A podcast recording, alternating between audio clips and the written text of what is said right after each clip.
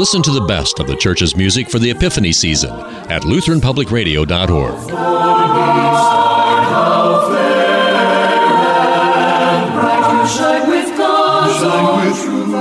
Sacred music for the Epiphany season, twenty-four seven. Lutheran Public Radio dot org.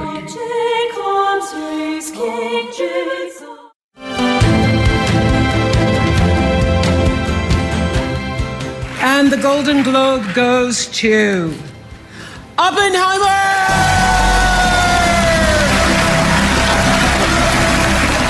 Question, do I have lipstick all over my nose? Uh, I'm just going to leave it. Barbie. Watch me. Christopher Nolan.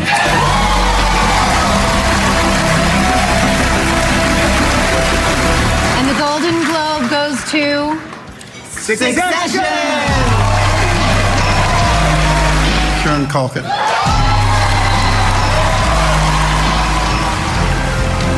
Those are some of the highlights from the eighty-first Golden Globe Awards. Well, twenty twenty-three was a not good year for the Golden Globes.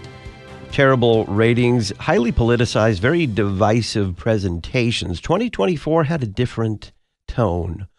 Welcome back to Issues Etc., coming to you live from the studios of Lutheran Public Radio in Collinsville, Illinois. I'm Todd Wilkin. Thanks for tuning us in. We're going to talk about the twenty twenty-four Golden Globe Awards. Pastor Ted Giese joins us. He has a bachelor's degree in fine arts. He's pastor of Mount Olive Lutheran Church in Regina, Saskatchewan, Canada. And he teaches a course for Concordia Lutheran Theological Seminary titled A Lutheran Approach to Art, Media, and Film. Ted, welcome back. Thanks, Todd. One of the b- big stories coming out of the Golden Globes, of course, was that its ratings rebounded from historic and basically just in-the-tank ratings the previous year. But what's changed as far as you could tell? Yeah, I mean, one of the reasons that happened, they moved from N B C to C B S, so that might be a better audience for them, perhaps. Also, they came in off of back-to-back N F L games, I guess. So then they had kind of a built-in audience that may have decided to stick around to check out uh, the Golden Globes. So I think that helped things a bit. One of the big things that happened, though, is that they, like, they've done a bunch of restructuring. So one thing that they did was they shelved their Cecil B. DeMille Award that they normally gave out for, like, a lifetime worth of achievement to, uh, you know, a director or a writer or an actor or somebody involved in the film and television industry. So they shelved that, and in its place, they put two new uh, categories. So one is kind of a populist category, Cinematic and Box Office Achievement. And the other one is the Best Performance in Stand-Up Comedy on Television. So these are two brand new awards, and they, they're kind of in some ways both populist awards. The first one certainly more so, because the films that were up for that award were Barbie, Guardians of the Galaxy Volume three, John Wick, Chapter four, Mission Impossible, Dead Reckoning Part one, Oppenheimer, Spider-Man Across the Spider-Verse, The Super Mario Brothers movie, and Taylor Swift's concert film, The Eras Tour. So these are movies that actually made a lot of money and had a lot of traction, but they don't necessarily all end up in the best drama or best comedy film or something like that categories in other areas. So it gives an opportunity for a film like Barbie to take an award, which is what happened with this. So the Barbie film won this new award. And it's kind of a funny thing. It's like Cinematic and Box Office Achievement. Like, this should be, I mean, I don't know what the metric exactly is for this, but I guess they're all qualified, that they've all made a lot of money for the people who produced them and were generally liked by the audiences. The other one is the Best Performance in Stand-Up Comedy on Television. So the Golden Globes, this is one where kind of the television industry and the film industry kind of commingle. They have their various awards. The Oscars don't have these television awards as part of them. The Emmys don't have, which were on the other night, they don't have the movie end of it, the, the film end of it. So this is where these two industries kind of interleave together. So the Best Performance in Stand-Up Comedy on Television, that had a lot of um, stand-up comedy specials. So Trevor Noah, Chris Rock, Amy Schumer, Sarah Silverman, Wanda Sykes were all up for awards for this. and also Ricky Gervais. And Ricky Gervais, his Ricky Gervais Armageddon, his comedy special, that was the winning special. Now, he wasn't actually there to accept his nomination. And famously, he was the the host just a couple months before COVID hit. And he was not the host at the Golden Globes this year. But I think this is an interesting thing because you're asking about changes, and like there are structural changes to everything, like the fact that they changed how many people would be in the Hollywood Foreign Press Association. These are the guys that actually decide who wins. So they went through a major controversy also when this all kind of was swirling around the same time as COVID and everything else. They went through this controversy because they kind of snubbed some films that had African-American actors and directors and writers. And then they started looking at it and they're like, well, there are no African-American or African anything. Like nobody from uh, that came from that part of the world, even historically, like their their families or anything involved in the Hollywood Foreign Press Association. So they went from about eighty writers, like these uh, journalist writers, to now expanding it to about three hundred or just over three hundred. And they've kind of followed the path of the diversity, equity, inclusion way of looking at who you should have involved in things. So now they have over fifty percent of the people identifying as having some sort of ethnic background that is not European descent, let's say. So that was another major change, which just kind of broadens who can vote on what wins. But it doesn't necessarily mean that there's a big change in the ideology of the people who are involved in the voting process for them.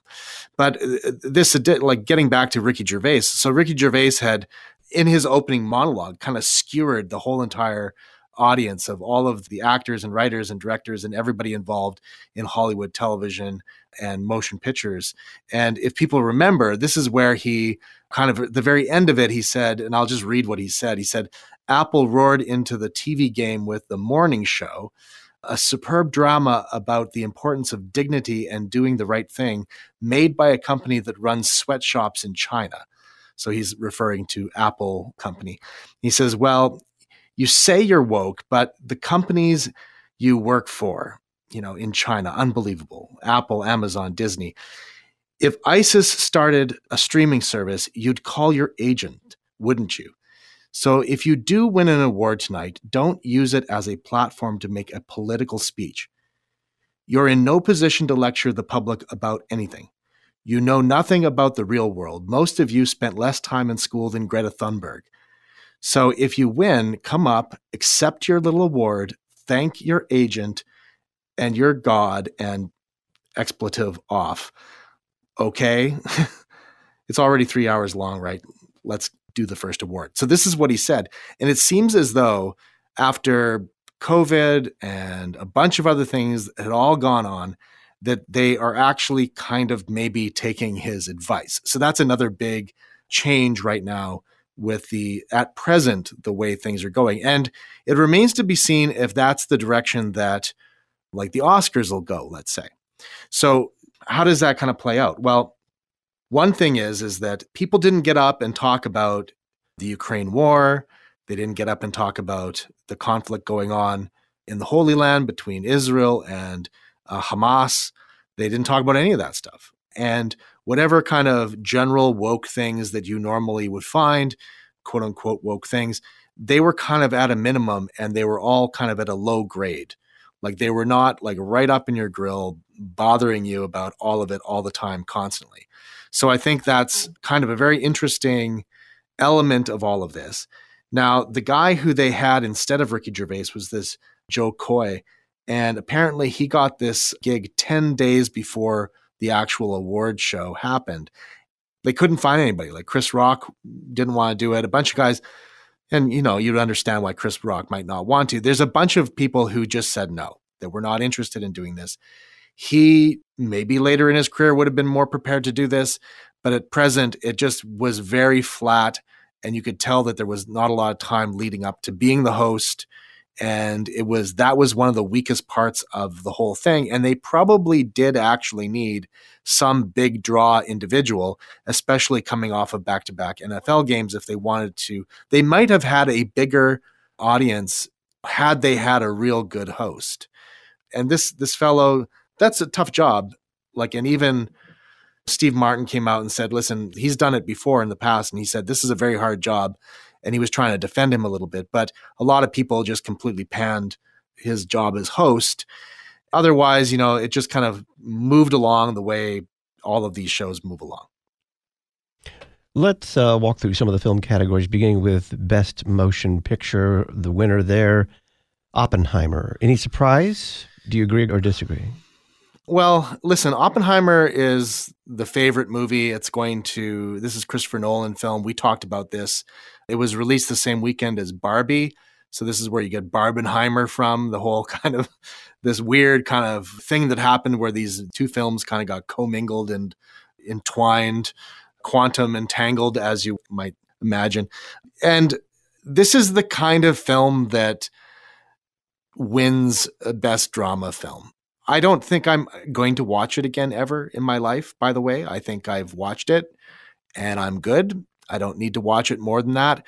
I don't think I could, like, who knows, but like, generally speaking, I'm, I'm good. I've, I've seen it. I'm done. It's also a very long film. I think that probably next to the other films in this category, this is a problem. I like myself personally, I didn't see all these other films. One of the films in this category is Martin Scorsese's Killers of the Flower Moon. And it was just really hard to go see. I mean, for various reasons, like as a pastor, I'm kind of involved in church related things around Christmas, and I didn't really have a lot of time to go check it out. It's also a big time commitment. That, again, like Oppenheimer, is a, this Martin Scorsese film, Killers of the Flower Moon, is like three hours long. Like it's, it's a maybe three hours plus. It's a long film. So I would like to see that film. So it's hard to say in this category because The Maestro movie, this is uh, Bradley Cooper's biopic about Leonard Bernstein, who did West Side Story, wrote the composer of the West Side Story music. So, I mean, like, that's interesting to me, but I, I, I haven't seen it yet. That might be something I'd watch online later. There's a film called Anatomy of a Fall. We'll talk about that along the way a little bit here. That looks kind of interesting a little bit. The Zone of Interest doesn't look interesting. Past Lives doesn't look interesting. So as far as like, should it have won? Well, as far as I can tell against these, sure. Oppenheimer's a good film. It's just kind of grueling and not a lot of fun. If you're going to the films for um, entertainment value and escapism, Oppenheimer's not the film for you. Pastor Ted Giese is our guest. We're talking about the twenty twenty-four Golden Globe Awards. We'll get to the best movie, musical, or comedy, Poor Things, next.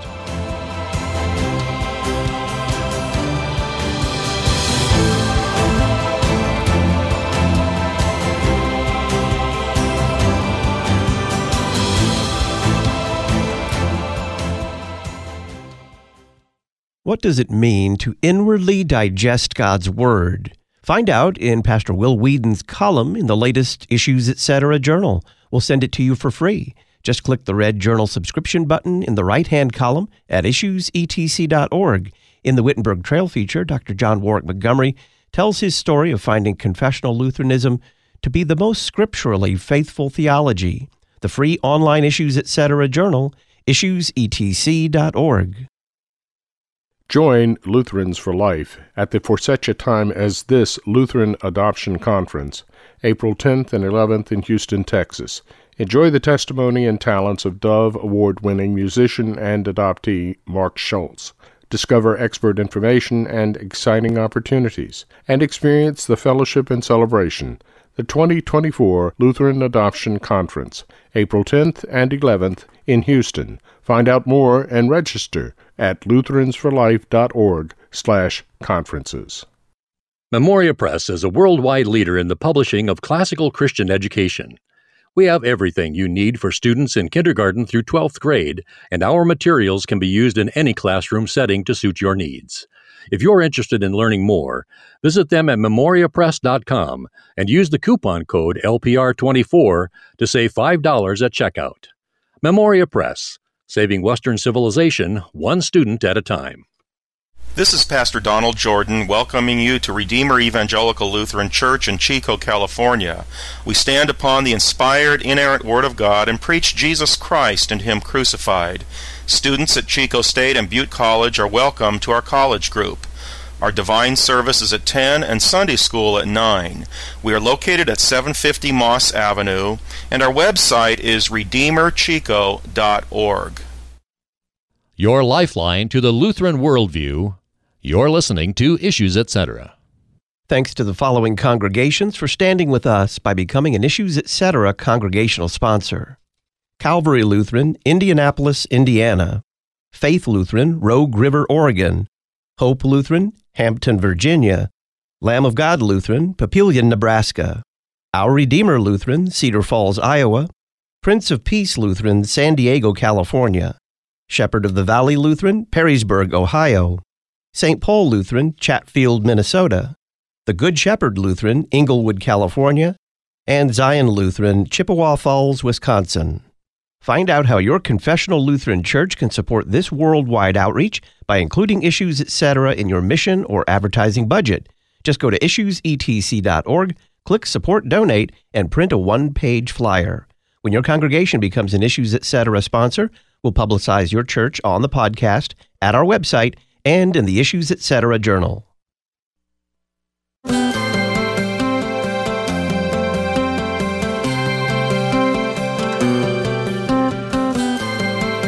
Welcome back. Pastor Ted Giese is our guest. We're talking about the twenty twenty-four Golden Globe Awards. Pastor Giese teaches a course for Concordia Lutheran Theological Seminary titled The Lutheran Approach to Art, Media, and Film. So, Ted, best movie, musical, or comedy went to Poor Things. I haven't heard of it. Oh, Todd, I have heard of it. I've seen the trailers for it. This is one that, listen, when I was in college, I probably would have ill-advisedly gone and watched this film. At this point, maybe I might get off the hook and not have to see it. I think it's also going to be up for quite a few Oscars as well. This is a very peculiar film from a very peculiar director. It stars Emma Stone and Mark Ruffalo, also Willem Dafoe, and it's by Yorgos Lanthimos.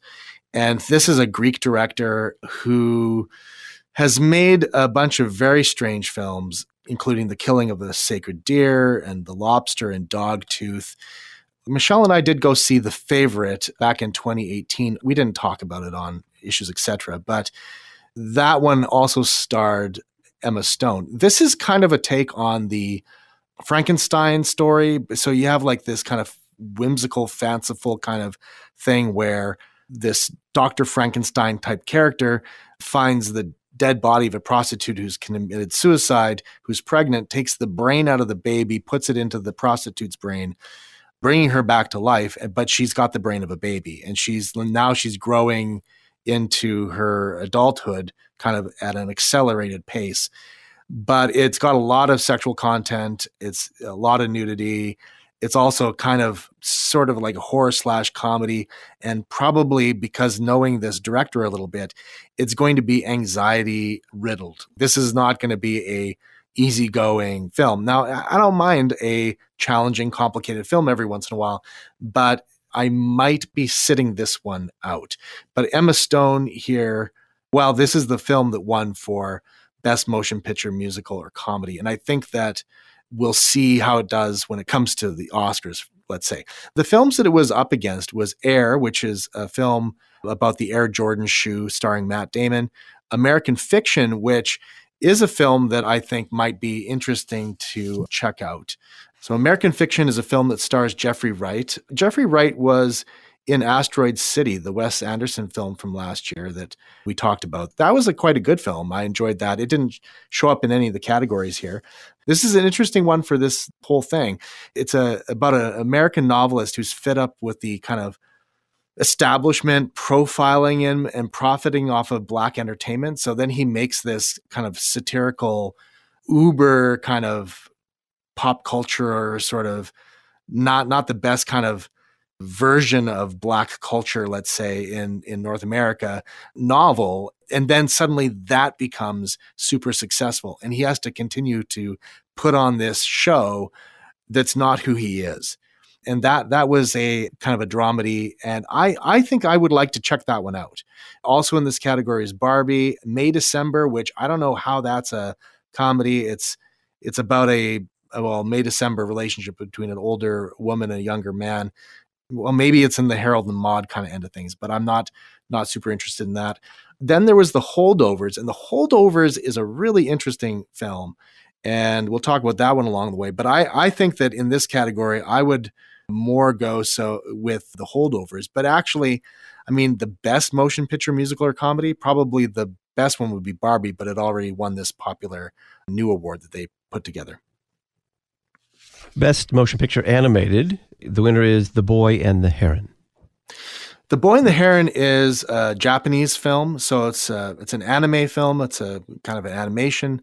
And uh, this is by the same director who did Howl's Moving Castle in two thousand four, Spirited Away, two thousand one, and Princess Mononoke from nineteen ninety-seven. I remember seeing Princess Mononoke in the theater. That was a really interesting film. This is one that I wanted to check out. I'm going to still probably check it out. It was um, it was playing kind of the same time as uh, in theaters here as Godzilla Minus One. And which one was I going to go see? So I went and saw Godzilla Minus One. We talked about Godzilla Minus One. Godzilla Minus One is, I think, a great, great film, but it, it didn't fit like the cutoff date for when your film is released and if you're eligible for the Golden Globes. It was released after the cutoff date. So Godzilla Minus One. But this um, Miyazaki, the director of of this uh, Boy and the Heron, he's a really interesting filmmaker, and I think it'll be worth checking out. In this same category, you got Elementals, which is kind of a Pixar-looking thing. It it's, does not look good. It's a Disney-related product. Spider-Man Across the Spider-Verse, which we talked about, which was really good. The Super Mario Brothers movie uh, was great. Suzumi, I don't know, and Wish came out recently, and Wish was a kind of a terrible Disney film. It was supposed to be kind of based on the When You Wish Upon a Star song and, you know, celebrating one hundred years of Disney, and it's just complete disaster of a film from top to bottom. I would say that, like, I of Spider-Man Across the Spider-Verse and Spy- Super Mario Brothers movie, these two are like really good of the two that I saw. And it's kind of a toss-up. You get different things with these two films. I think for a family crowd, the Super Mario Brothers movie is great. And we talked about that one at length already this last past year. Was the, uh, you had mentioned Barbie getting the Cinematic and Box Office Achievement. Was that simply a numbers game, or what was going on there? You know, I don't know actually the exact metric for that, but like Barbie made like a lot of money. Barbie made more money than Oppenheimer. I think that these two films really benefited from each other because they kind of almost doubled their audiences in some ways. People wanted to see both of them. I think I saw them within twenty-four hours of each other. Some people were seeing them the same day. But these are all films that made a lot of money. And you only make a lot of money if people are actually going to see your film. So this is how it kind of connects with the idea of box office achievement. And in that list, we kind of ran through that list earlier, but there's a couple things. One thing I just want to point out, like uh, John Wick, Chapter four, I can't get into this series for some reason. It is kind of like ballet. It's operatic in its kind of uh, use of violence, but it's just too much. I watched the first couple of them, and I just, I tried to start watching the third one in preparation to watch the fourth one. And I just kind of had to set it aside. It's, it's, I guess at this point in my life, it's, it's just not a film for me. Likewise, the Taylor Swift, the Eras Tour film, I'm not a Swiftie, so I, I didn't I, listen. If, if listeners had desperately asked me to see it, I would have gone and seen it and we would have talked about it. But generally speaking, uh, in my spare time, I'm, I'm not going to go check out a Taylor Swift concert film. So just for the, the record, Barbie topped a billion dollars in box office yes. worldwide, which I think is a first. But you also mentioned the Taylor Swift, which seems to be a trend now. All the pop stars are going into movie theaters with their concerts. She beat Michael Jackson's, setting another record there. So there is something well, to the box office. Yes, and like Beyonce also had one that she released, but it did not do nearly as well as Taylor Swift, which I think might have been a shock to Beyonce.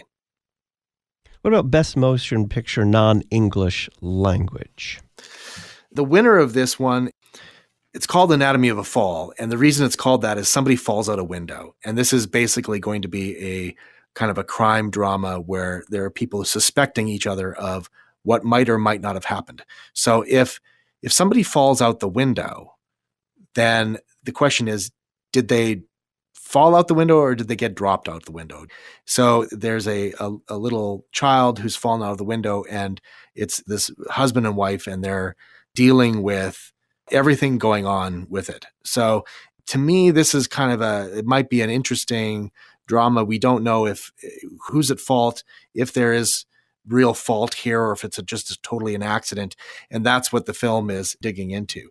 So this is one that I'd known about before the Golden Globes, and now kind of seeing that it's gotten some additional traction, I'm going to be more, a little more interested in checking it out. Pastor Ted Giese is our guest. We're talking about the twenty twenty-four Golden Globe Awards. We will turn to supporting actress Lily Gladstone next.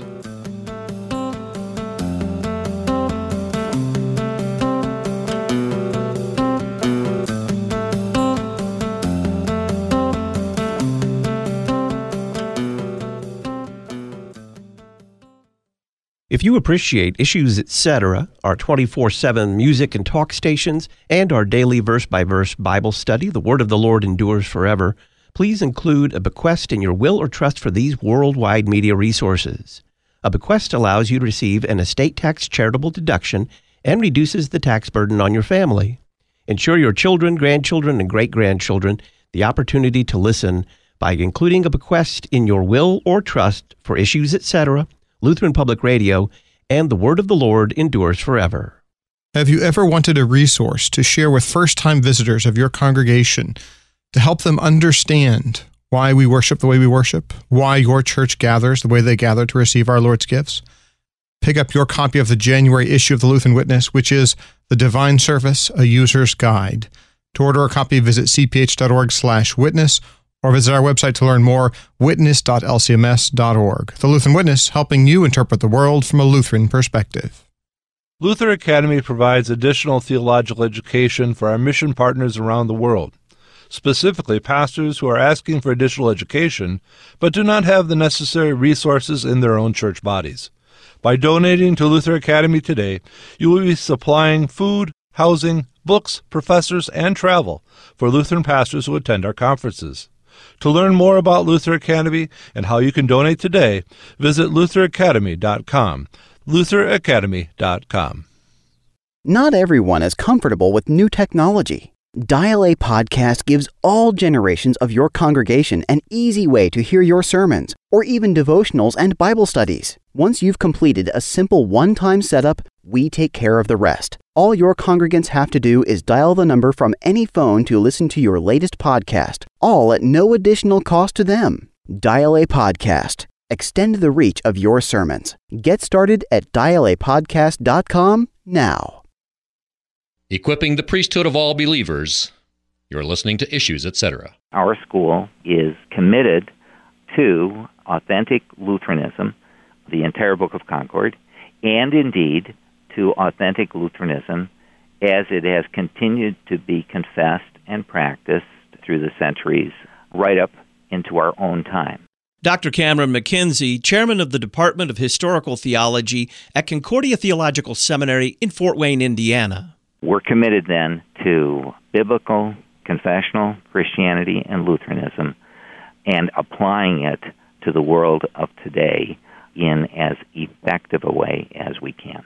You can find out more about studying for the pastoral ministry at Concordia Theological Seminary, Fort Wayne, Indiana, at c t s f w dot e d u, c t s f w dot e d u, or call one eight hundred four eight one two one five five. Concordia Theological Seminary, Fort Wayne, Indiana.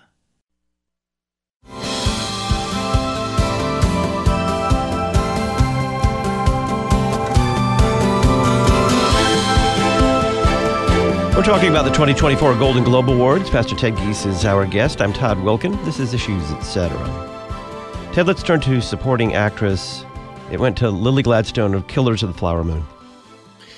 Yeah, so she might seem like a, a bit of an unconventional movie star actress. This is, again, this is the Martin Scorsese film.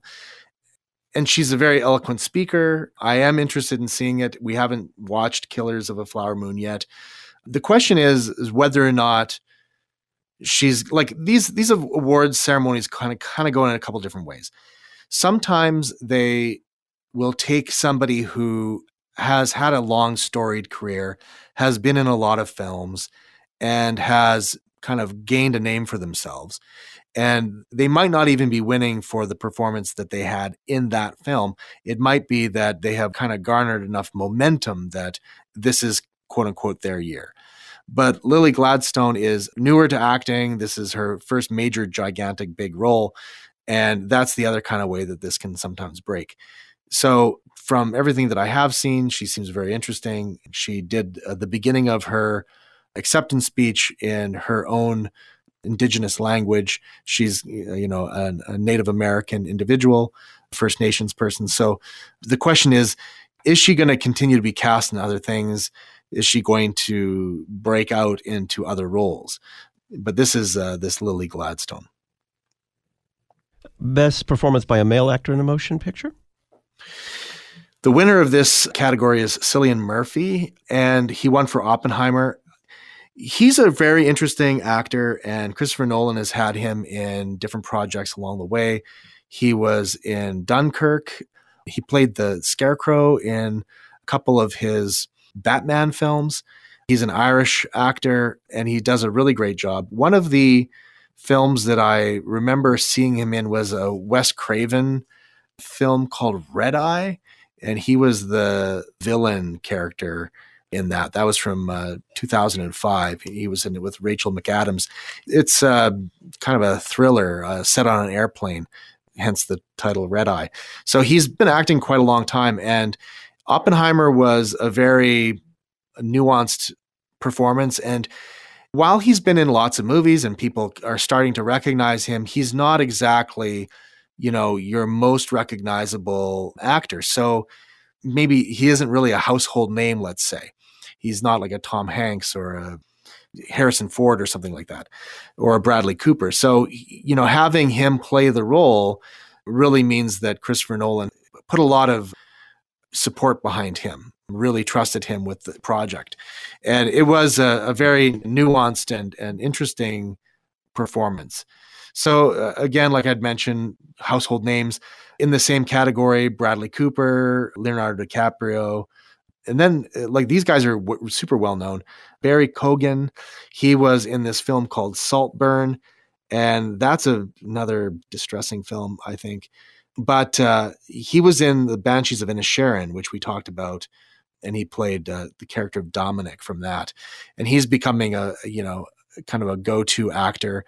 Christopher Nolan also had him in Dunkirk as well. But here, Cillian Murphy, this is kind of paving maybe the way for him towards an Oscar win as well. Do you agree with those two picks for actress and actor? Because I've not seen some of these films, like Annette Bening was in this film called Nyad. I did not see that film. And Anatomy of Fall is the one that I do want to see. And Carey Mulligan was in Maestro with Bradley Cooper, but they're not, not all uh, ones that I've seen. Now, dear listener, I don't see every single film. And sometimes these awards come around and then I start to in- be interested in, start to get interested in s- things that I might want to see. But uh, I think for Cillian Murphy, he is a very good actor. And I've seen Bradley Cooper and Leonardo DiCaprio and these other actors and other things. So I'm going to say that I think that those are perfectly good individuals to win these awards. Anyone you think just got overlooked that should have should have gotten it? twenty twenty-three was a terrible year for movies. There, there was just there was not a lot going going on out there in in general. And of the things that that were in theaters, I, I I think that this is probably as good as you're as you're going to get is these slates of actors and actresses. Ted, one of the things I was pleasantly pleased to see was the award for Best Performance of a Male Actor in a Motion Picture, Musical or Comedy, going to Paul Giamatti, one of my favorite actors, for this period piece, The Holdovers. What's that film about? Yeah, this film, The Holdovers, is by Alexander Payne. It's uh, set at a kind of an Ivy League prep school for students that are going to be going to university or college, places like Stanford and Cornell and Yale, et cetera. It's set in nineteen seventy-one. It's by this director, Alexander Payne, who also did the film Nebraska, which we talked about back in twenty thirteen. He's also the director of Sideways from two thousand four, which starred Paul Giamatti as well. So this is another chance for the actor and director to work together. Also, this is a film where, for the Golden Globes, it won in the category of Best Performance by a Female Actor in a Supporting Role in Any Motion Picture. And the winner there is uh, Divine Joy Randolph, who uh, plays a lady who kind of manages the cafeteria for this high school.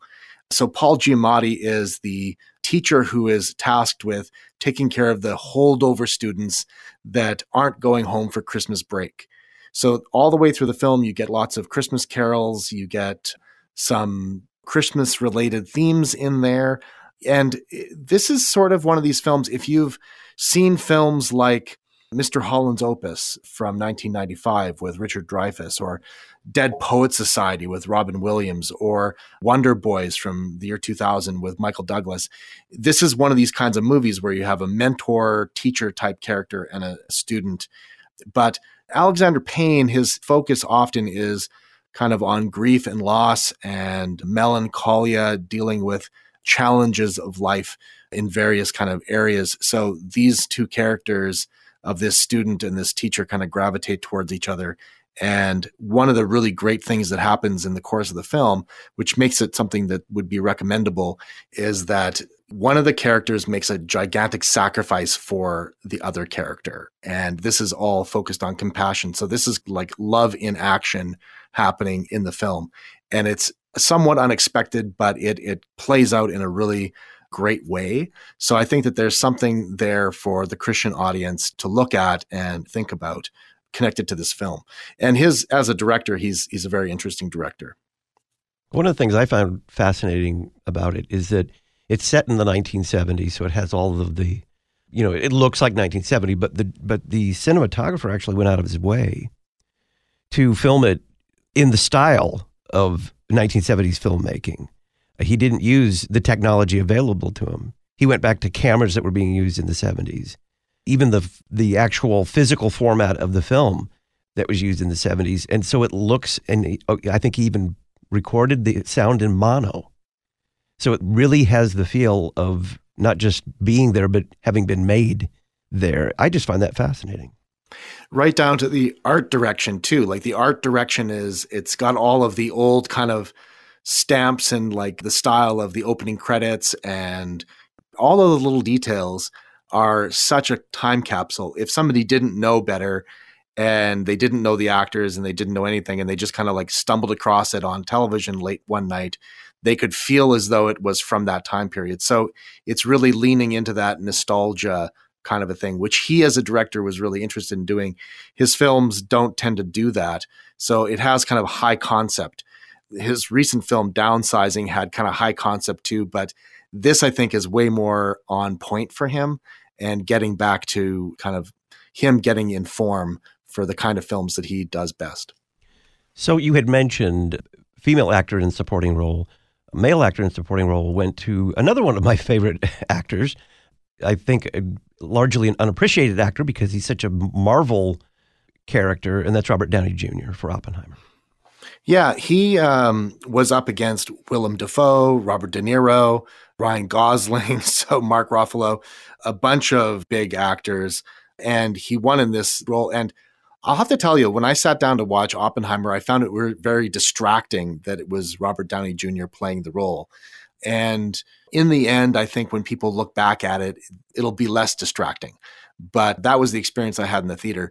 That said, he did a very good job. And I think that he'll also be a nominee for uh, Oscar in this area, and probably SAG Awards and different things like that too. And he's had a very long and varied career.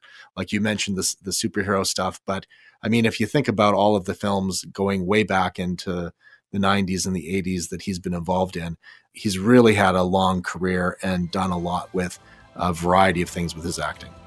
Pastor Ted Giese is our guest. We're talking about the twenty twenty-four Golden Globe Awards. He mentioned that Robert Downey Junior was up against Robert De Niro. How do you beat Robert De Niro?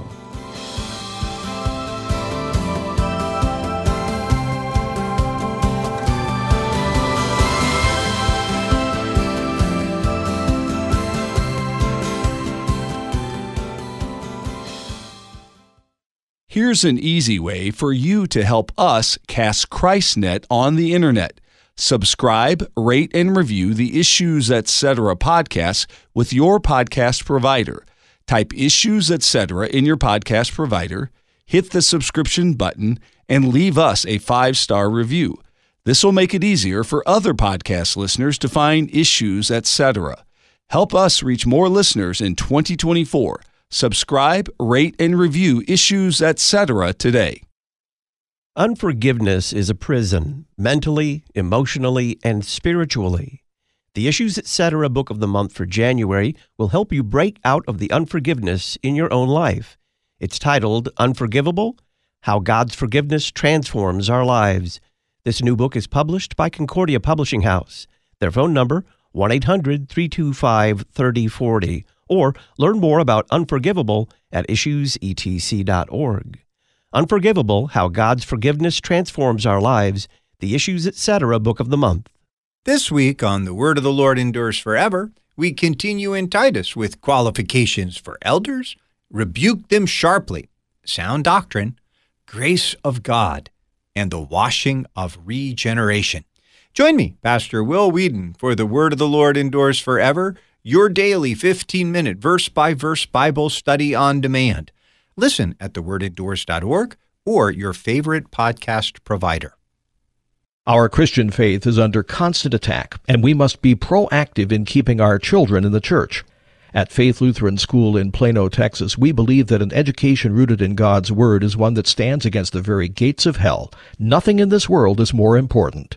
Offering a rigorous classical Lutheran education, we provide in-person and live online remote learning opportunities for preschool through grade twelve. To learn more, visit f l s plano dot org, f l s plano dot org. Education and edification. You're listening to Issues Etc. Did you know that we send out an email each week that details upcoming show topics? It's available for you to include in your weekly church bulletin. Just click the Issues Etc. journal logo at our homepage, issues e t c dot org, and sign up to receive the church bulletin blurb.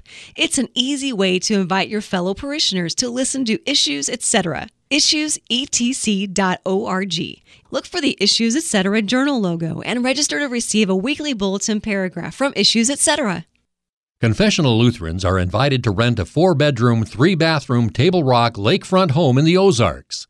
Table Rock Lake is a premier lake in the heart of the Ozarks for boating, water sports, and fishing.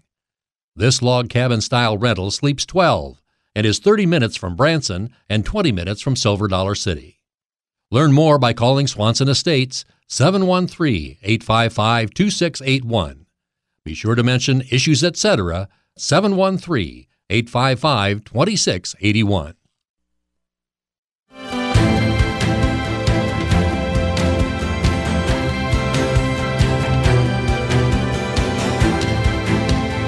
Pastor Will Whedon of The Word of the Lord Endures Forever has written an excellent article for the latest Issues Etc. journal. It's based upon a classic collect from Thomas Cranmer.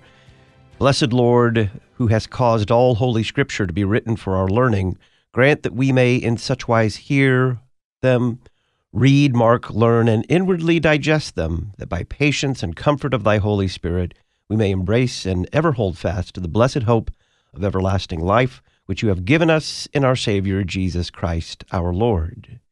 You can read this article for yourself, absolutely free. Just go to issues e t c dot org, click the red subscription button on the right-hand column, enter your email address, and we will send you the latest Issues Etc. journal for free. issues e t c dot org. We're talking about the twenty twenty-four Golden Globe Awards. Pastor Ted Giese is our guest. He teaches a course for Concordia Lutheran Theological Seminary titled A Lutheran Approach to Art, Media, and Film. Ted, before the break, we were talking about Best Supporting Actor going to Robert Downey Junior He, he beat out Robert De Niro in Killers of the Flower Moon. How do you beat Robert De Niro? Well, I mean, again, this is the Hollywood Foreign Press Association. So now, like I was saying, there's three hundred eleven people voting on this. It's not quite the same as the Oscars. The Oscars are kind of a true meritocracy where the people who are in the, the Academy are all voting on it. So you're not really having the other actors voting on the actors. You're having these journalists voting on the actors. So perhaps that would make a difference when it comes to the acting categories, when the actors themselves are voting on the other actors. But Robert De Niro looks to be very good in this film, Killers of the Flower Moon, also. Another place where there was a lot of heavyweights was Best Director, and it went to Christopher Nolan for Oppenheimer. What are your thoughts? Yeah, we had talked about Bradley Cooper being the director of Maestro, and uh, Greta Gerwig was the director of Barbie, Yorgos Lanthimos, we talked about this guy, Martin Scorsese. Uh, and then there's this Celine Song who did this film called Past Lives, which is kind of about like a couple that knew each other as children and kind of reconnect later in life. It's kind of a romantic film. But yeah, Christopher Nolan has this very dogged career of being a very serious filmmaker. Everything is very, very serious. And in fact, Cillian Murphy had said that he really knew that he was on a different kind of set when the first Christopher Nolan film that he came on to, there was nowhere for the actors to sit. They all had to stand and wait for their turn to be in the scene or however it worked out. So this is a very dedicated filmmaker. I mean, I think that people would have imagined that the big toss-up would have been between Greta Gerwig and Christopher Nolan. And in this case, it was Christopher Nolan. He had a very gracious acceptance speech as well. And he was able to, he had previously been up to accept an award on behalf of Heath Ledger after Heath Ledger had died and on behalf of his role as the Joker in the Christopher Nolan film, The Dark Knight. As a director, he has consistently made great films. So uh, what did you make of Best Screenplay going to the writers for Anatomy of a Fall? Again, this is a very intriguing film. It's not an English language film. There's some portions of it that are in English, but I think because it, it, it looks to be a really tight kind of psychological thriller kind of mystery of a film uh, and character study that I, I'm very intrigued and looking forward. It, seeing it win in this category is getting me interested in seeing the film. I think, though, that, like, listen, taking a Barbie doll and making a film that people actually wanted to see and generates as much box office as the Barbie movie produced. And we talked about this with Greta Gerwig and Nora, Noah Baumbach, her partner, back when the film came out. Like, that is something kind of unbelievable that, that they were able to accomplish that. And even like the film Oppenheimer for Christopher Nolan, I mean, they're taking very dense historical information and making a compelling film. So in, in the course of all of the ones that were up for, for these awards, they all did an excellent job. Any one of these uh, could have probably won this award. So now I'm seeing that this Anatomy of Fall might be something I'd be interested in checking out. What other Golden Globe Awards did you want to mention? The Best Original Score went to this Ludwig Göransson for Oppenheimer. I didn't really find this to be a great score, but he happens to be Hans Zimmer's kind of protege. So, and Hans Zimmer would often be the guy doing these films with Christopher Nolan. But back with the film Tenet, he kind of bowed out of Tenet to go do Dune Part One by Denis Villeneuve. And this Ludwig Göransson had done the film Tenet with Christopher Nolan, the original score. So here he's working with Christopher Nolan again. And again, Hans Zimmer is tied up with Dune Part Two with Denis Villeneuve. So, you know, there's a bit of a passing of the torch there. So, and I personally didn't enjoy that soundtrack, but apparently it was a good enough soundtrack for it to win an award. those are the basically the, the the ones that I think, like, the things that we could look at when it comes to these films. What did you want to say? Because Golden Globes also includes television. Did you see anything worth noting there? Well, very quickly, a couple things. One thing is Only Murders in the Building, which I watched and you watched and we pretty much enjoyed. It was up for awards. It didn't win any, unfortunately. But the ones that did win, pretty much like the majority of them were, there was this show called Succession, which I didn't really watch. It's on, I think, H B O Max. And then The Bear, which is about a kind of a really high anxiety T V show about working in a kitchen.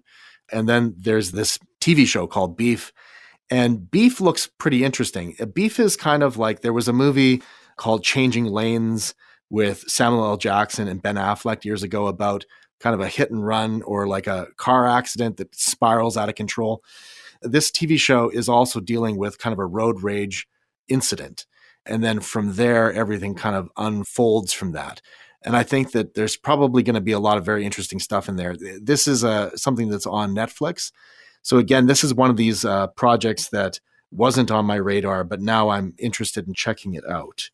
So, I mean, I think from the television category, that is one of the areas that uh, I thought was kind of interesting as well. In my opinion, Only Murders in the Building should have won for Meryl Streep's performance alone, which was, for a comedy, lighthearted mystery, was truly unbelievable. Yeah, she did a really great job. I'm not a giant Meryl Streep fan these days, so I was kind of a little reticent going into season three because I saw that she was in it. But I thought she was great, and I think that it was, considering kind of where things went along the way, they're kind of hitting hitting a good stride with this season, season three. Uh, Martin Short was superb in season three of Only Murders in the Building. I think that his character in the first couple seasons was more shticky, and this one, he seems to have really grasped the character. They did so much with him in this season. It was very enjoyable. Pastoral concerns with about thirty seconds? I think generally speaking, it's interesting to see Hollywood kind of shifting gears and not lecturing and hectoring everybody about everything. The job of Hollywood really isn't to be a preacher, and the preacher's job isn't to be kind of obsequious in the way that they present the law. And with Hollywood, the law that they present is not God's law, and the morality that they have is not in keeping with Christian morality. So seeing them having a little bit of a shifting of gears is a positive thing. I don't know if it's too little too late. I think that they really have had a rough number of years since the beginning of COVID. And if they want to kind of retain or gain audiences, they're going to need to take a hard look in the mirror and figure out where to go next. And maybe we're starting to see some indication of that with, um, you know, this might be one of those thermometer moments where you can kind of see the temperature of the room a little bit. And maybe, maybe we're going to be going in a, in a better direction. I say that uh, not with a, a lot of confidence, but I say that anyways. Pastor Ted Giese has a bachelor's degree in fine arts. He is pastor of Mount Olive Lutheran Church in Regina, Saskatchewan, Canada, and he teaches a course for Concordia Lutheran Theological Seminary titled A Lutheran Approach to Art, Media, and Film. You'll find a link to his movie reviews on the Talk On Demand archives page at issues e t c dot org. Ted, thanks. Thank you. Issues, et cetera has been brought to you in part today by Concordia Theological Seminary, Fort Wayne, Indiana, where they teach the faithful, reach the lost, and care for all. You can learn about studying for the vocations of pastor or deaconess at C T S F W or by calling one eight hundred four eight one twenty-one fifty-five, Concordia Theological Seminary, Fort Wayne, Indiana. Thursday on Issues, et cetera, we'll talk with Doctor Päivi Räsänen about her freedom of speech and religion case, possibly going to Finland's Supreme Court. We'll discuss five problems with the rapture with Doctor Jordan Cooper, and we'll continue our series, Kids Have Questions, with Pastor Jonathan Connor. I'm Todd Wilkin. Thanks for listening.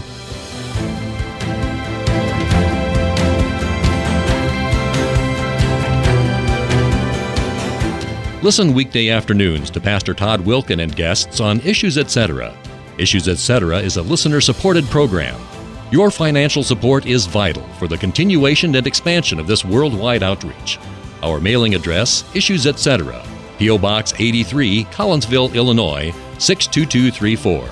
Box eighty-three, Collinsville, Illinois, six two two three four. You can also donate at our website, issues e t c dot org. Issues Etc. is a production of L P R, Lutheran Public Radio.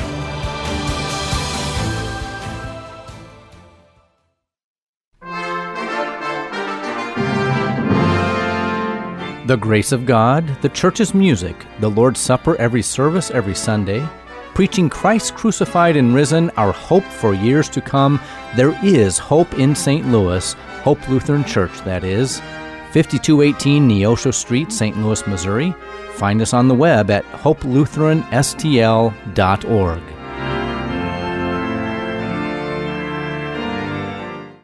A blind sinner is carried to baptism administered by a pastor. Morning Chapel from Kramer Chapel.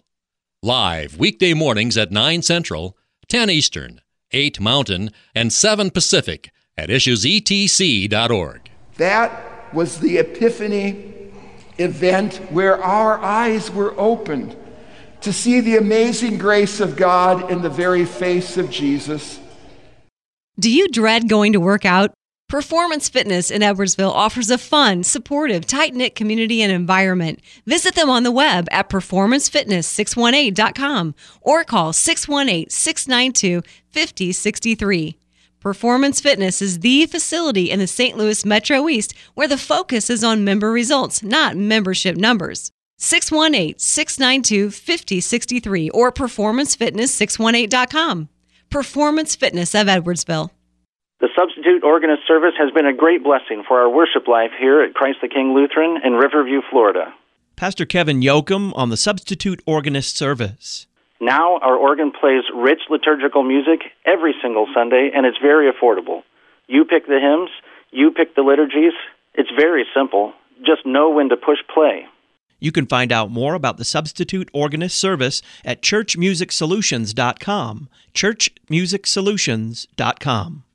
College Preparation Station in Maryville, Illinois offers A C T, S A T, and P S A T test prep, scholarship application classes, college and career counseling, and more.